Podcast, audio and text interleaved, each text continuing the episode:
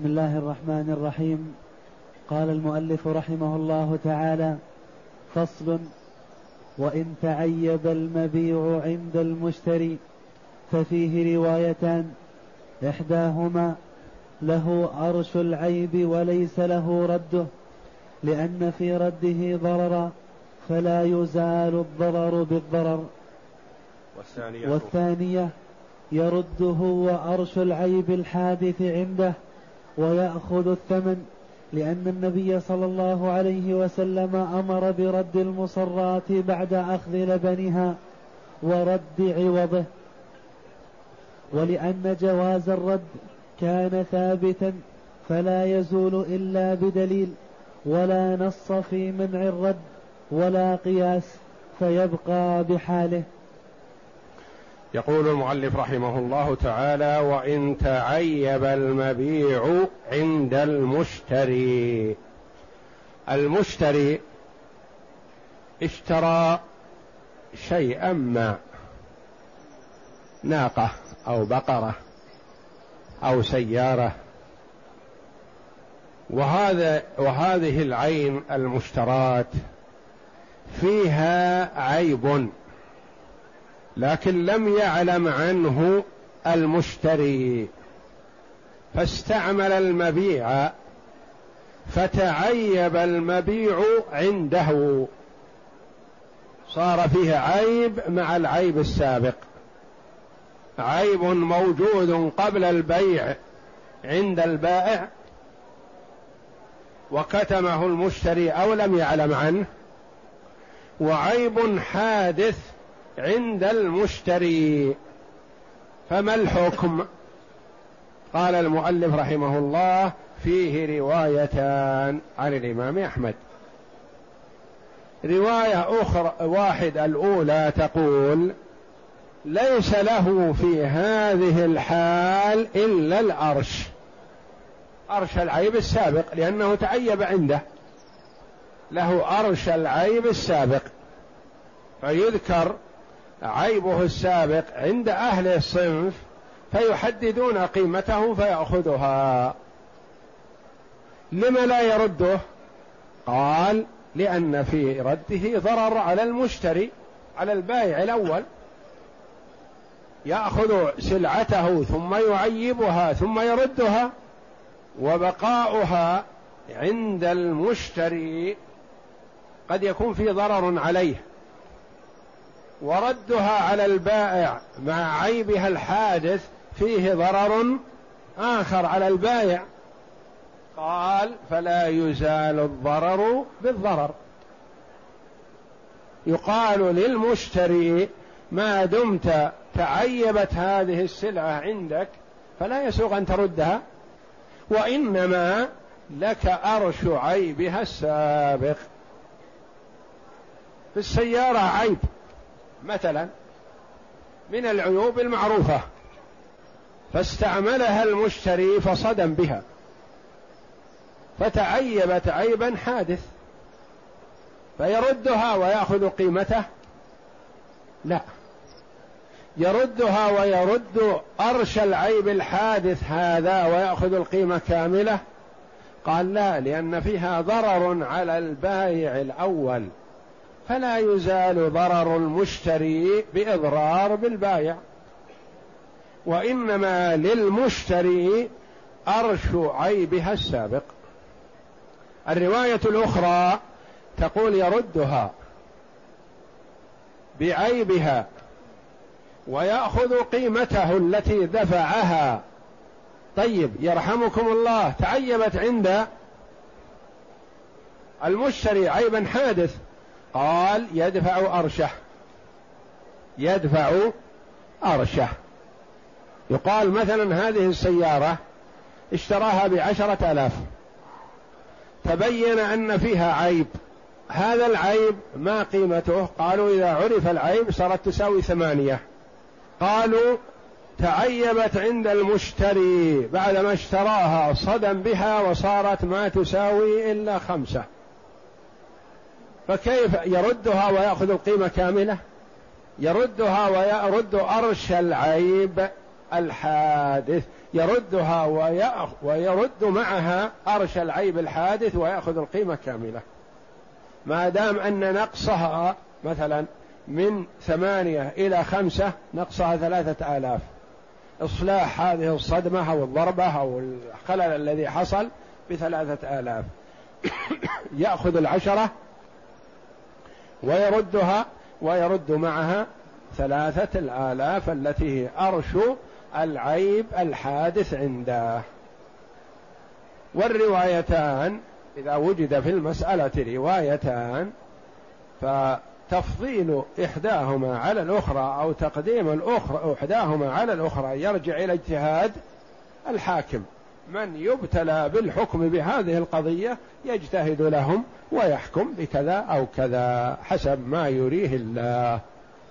قال لأن النبي صلى الله عليه وسلم أمر برد المصرات. يعني الرد ثابت فلا يزول إلا بيقين نص أو شيء مثله إجماع. الرد ثابت العيب الذي حصل عند المشتري عليه ضمانه. هو يلزمه.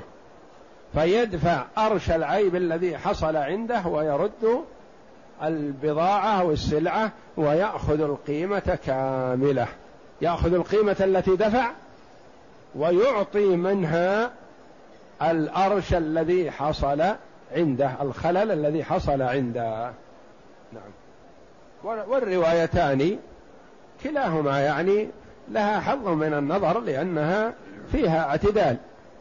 يعني سواء قلنا خذ أرش العيب السابق وأنت الذي أحدثت العيب الآخر تحمله أو قلنا ردها ورد أرش العيب الذي أحدثته ورد البضاعة على من غشك بها. فإن دلس البائع العيب فتعيب عند المشتري أو تلف بفعله أو غيره فالمنصوص أنه يرجع بالثمن ولا شيء عليه لأنه مغرور والقياس يقتضي التسوية بين المدلس وغيره لأن النبي صلى الله المدلس. بين المدلس وغيره لأن النبي صلى الله عليه وسلم أوجب على مشتري المصرات عوض لبنها مع التدليس وجعل الخراج بالضمان. ولم يفرق بين مدلس وغيره. فإن دلس البائع العيب فتعيب عند المشتري. يقول البايع يعلم العيب لكن دلس فيه ستره وأخفاه وجحده. ثم إن السلعة هذه تعيبت عند المشتري أو تلفت. قال يرجع بالقيمة كاملة. لما؟ يقول لأن البايع غش وهو الذي أخفى العيب فعليه الغرب لأنه أخفى وجحد وكان المفروض أن يبين إلا عيب لا يدري عنه نعم. لكن عيب يعلمه وكتمه مثلا كان فيها مرض وكشف عليها عند مختص قال هذه مريضة ومرضها فتاك فأخذها للسوق وباعها فاشتراها المشتري يظن أنها سليمة مظهرها طيب. فباتت عنده تلك الليلة والتي تليها ثم ماتت. فتحسس المشتري وسأل كيف؟ ما هو المرض الذي فيها؟ قالوا هذا فيها من قبل. قال مثلا سأل هل هذا يمكن أن يكون حدث عندي منذ يومين؟ قالوا لا. مثل هذا المرض يكون له أصل سابق. فتحسس حتى علم أن المشتري أن البايع علم بالعيب قبل بيعها. وقال أتماكن أخذ شيء من الثمن أبيعها. وأخفي العيب هذا الذي فيها وإلا هي ميتة ميتة. ففي هذه الحال يلزم البائع أن يرد الثمن للمشتري كاملا لأنه غش ودلس. فإن دلس البائع العيب فتعيب عند المشتري أو تلف بفعله أو غيره. يعني صار فيها عيب آخر من عند المشتري. أو تلف تلفت أو ماتت أو ذبحها المشتري وهو لا يعلم بالعيب ثم علم بعد ذلك فله الرجوع بالقيمة كاملة لأن المدلس غشه. قال والقياس. القياس أنه يرجع بالعرش ولا يرجع بكامل القيمة. قال لأن النبي صلى الله عليه وسلم لم يفرق بين مدلس وغيره. قال في المصرات مع أنه يعلم العيب. المصرات الذي يبيعها يعلم عيبها أنها مصرات. هو الذي منع حلبها لأجل أن تظهر بالمظهر الحسن أمام المشتري فهو غش.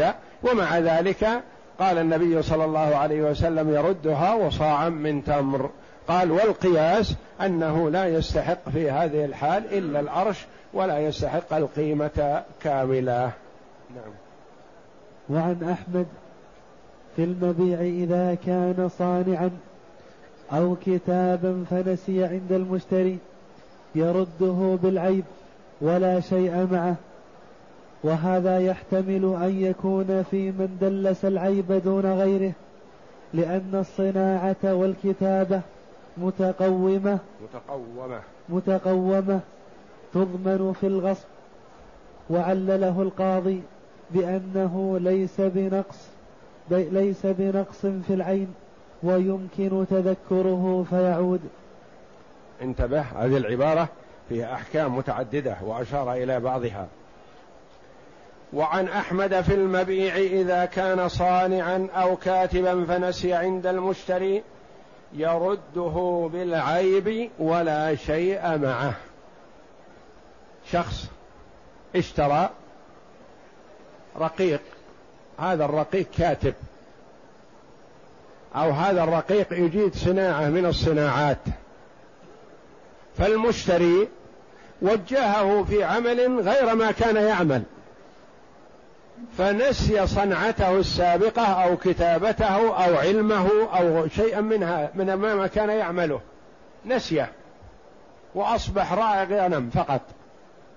بعد سنة أو سنتين تبين فيه العيب. فأراد أن يرده. فلما أراد رده قال البايع أنا بعت عليك غلاما كاتبا.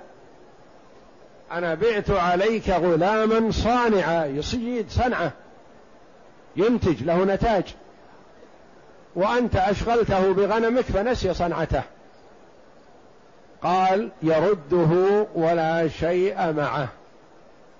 يرد الغلام فقط لأنه ما نقص في عينه شيء وإنما وجد فيه عيب فرده بهذا العيب والصنعة التي يتقنها ممكن استعادتها وتعلمها مرة أخرى. يرده ولا شيء معه وهذا يحتمل أن يكون في من دلس العيب دون غيره. يعني دلس العيب في الغلام فقال يرده لأنه لأن البايع دلسه دلس يعني أخفى العيب. وأما من لم يخفي العيب يعني يكون ما يعلم عن العيب أصلا ما علم عنه. فهذا غير مدلس.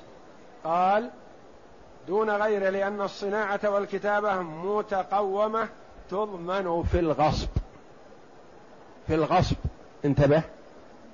الصناعة والكتابة قال متقومة. لما نهدرها بالنسبة لهذا الغلام؟ وهناك نظائر أننا لا نهدر الصناعة والكتابة في حق الغاصب. مثلا رجل عنده رقيق وهذا الرقيق يتعلم طالب علم ويعلم الأولاد الصغار وله أثر نافع في الحي. فاغتصبه ظالم ووجهه في رعاية الإبل أو الغنم أو الزراعة أو أمر من الأمور التي لا دخل لها في عمله السابق. سنة أو سنتين وهو مغصوب عند هذا الرجل. هيأ الله عادلا أنصف هذا المظلوم من هذا الظالم. فسلط الله على هذا الظالم الغاصب من هو أقوى منه. فقال له رد الغلام على صاحبه. قال سمعا وطاعة. خاف لأن من أمره أقوى منه. فرده. فجاء إلى سيده السابق فلاحظه إلى هو عامل. نسي الكتابة نسي طلب العلم نسي الصناعة التي معه. ما يجيد إلا رأي الإبل. الحروف نسيها قراءة والكتابة. إنه خلال السنتين والثلاثة والخمس ما مر عليه قراءة حرف واحد. قال هذه متقومة. هذه متقومة. إيش معنى متقومة؟ نقول لهذا العادل الذي ألزم الغاصب برد الغلام نقول له أنت أحسنت في رد الحق إلى صاحبه. لكن الظالم هذا اغتصب غلاما طالب علم غلاما صانع عنده مؤسسة صناعية والآن رده وهو عامل. راعي غنم أو راعي إبل ما يجيد شيء. يقول ماذا تريدون؟ نقول نريد الشرع. قال سمعا وطاعة. من طلب الشرع فنحن معه. فيحالان الظالم الغاصب والمظلوم المغصوب غلامه إلى الشرع. فابتليت بهذه القضية فبماذا أنت قائل؟ تقول الأمر واضح. حينما اغتصبت هذا الغلام كم يساوي؟ قال أهل الصنف طالب علم يقرأ ويكتب ويقرأ على الناس ويعلم الأولاد يساوي مئة ألف. الآن حينما رددته راعي إبل ماذا يساوي؟ قال يساوي عشرة آلاف. ما له قيمة. يدفع الغاصب يدفع الفرق لأن الصناعة هذه متقومة. كم أصبح قيمتها؟ تسعين ألف. يرد الغلام ويرد معه تسعين ألف ريال. لأنه اغتصبه وهو كاتب ورده وهو عامل. فالصناعة هذه متقومة. هذا معنى كلمة قوله. لأن الصناعة والكتابة متقومة تضمن في الغصب. يعني يضمنها الغاصب للمغصوب. له وعلله القاضي بأنه ليس بنقص في العين ويمكن تذكره. هذا التعليل للرواية الأولى التي قالت يرده ولا يرد معه شيء.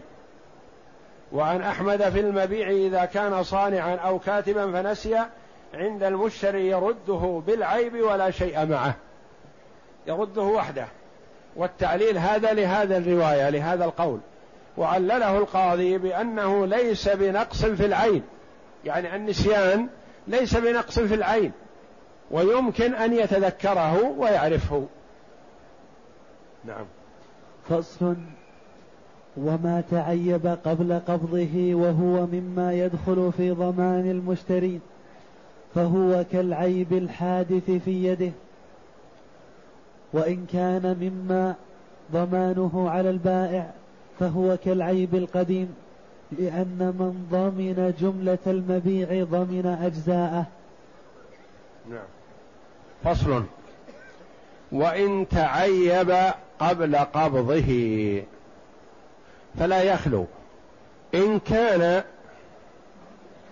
ممن يدخل في ضمان البايع. ما هو الذي يدخل في ضمان البايع؟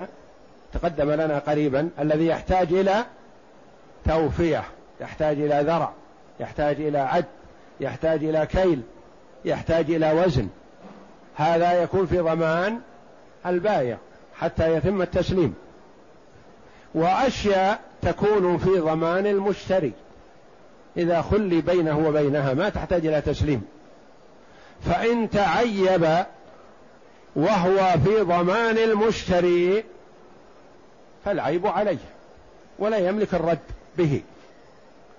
وإن تعيب وهو في ضمان البايع فهو كالعيب القديم يعني هو حصل في ملك المشتري لكنه كأنه في ملك البايع. إيضاح هذا. رجل اشترى من آخر دار. الدار ما تحتاج إلى تسليم واستلام. لكن المشتري مثلا البايع استثنى سكناها سنة. والدار معروفة. قد اطلع عليها المشتري وعرفها أو يعرفها من قبل واشتراها. واستثنى البايع سكناها شهر واحد يكفيه يرحل. أراد الله جل وعلا ونزل مطر كثير. فتضررت الدار من هذا المطر. فهل هذا العيب الذي حصل من المطر يكون من ضمان البايع لأنه لا يزال يده على المبيع أم يكون من ضمان المشتري لأنه لا يحتاج إلى توفية؟ من يقول لي؟ من ضمان؟ من ضمان؟ من ضمان المشتري لأنه ما يحتاج إلى توفية. من ضمان المشتري لأن هذا الضرر حصل في ملكه وهو في ضمانه. صورة أخرى رجل مر بالمزارع فرأى أكوام من البر فاتفق مع واحد منهم على شراء هذه الكومة صبرة كل صاع كلها جميع اشتراها لكن الصاع بريال وهي يمكن تجي خمسمائة صاع أو أكثر. اشتراها الصاع بريال. متى اشتراها؟ بعد اطلاع عليها ورؤيته إياها بعد العصر. بعد العشاء نزل مطر وبرد وتلف هذا العيش. فجاء البايع إلى المشتري يقول سلمني قيمة البر الذي بعت عليك. يقول لا ما تستحق علي شيء. يقول ألم يتم البيع بيني وبينك بعد العصر؟ قال بلى. قال إذا سلم لي القيمة. قال لا ما تستحق علي شيء. فتراضيا بأن يرجعا إليك يحكماك فيما بينهما. فماذا أنت قائل؟ تقول هذا ما تم بيعه نهائيا يحتاج إلى توفية لأنك اشتريته بالصاع كل صاع بريال. وما تم الكيل إلى الآن فهو من ضمان البايع.